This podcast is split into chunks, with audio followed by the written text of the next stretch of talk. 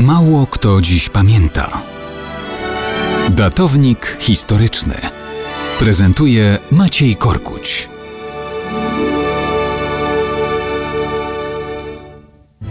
Mało kto dziś pamięta, że w świąteczny weekend minęła rocznica zwycięskiego starcia partyzantów oddziału żandarmeria kapitana Jana Dubaniowskiego Salwy z funkcjonariuszami Komunistycznego Urzędu Bezpieczeństwa i Milicji pod Łapanowem, niedaleko Bochni.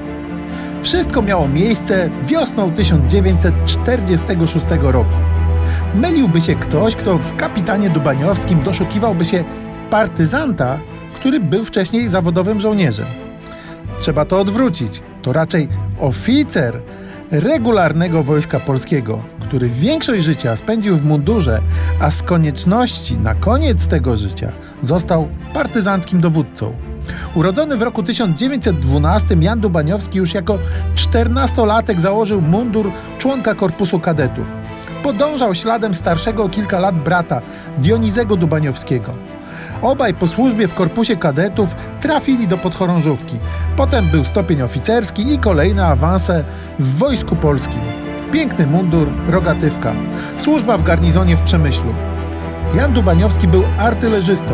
Stąd później wziął się jego pseudonim Salwa. Było normalne życie, nierzadko z ułańską fantazją celebrowane.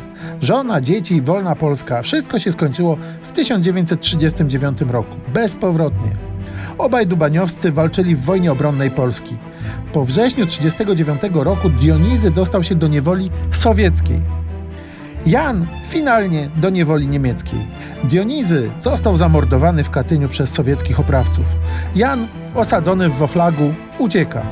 Melduje się w strukturach Armii Krajowej, służy w okręgu AK Kraków, wypełnia zadania organizacyjne, szkoli żołnierzy, potem służy w oddziałach partyzanckich AK.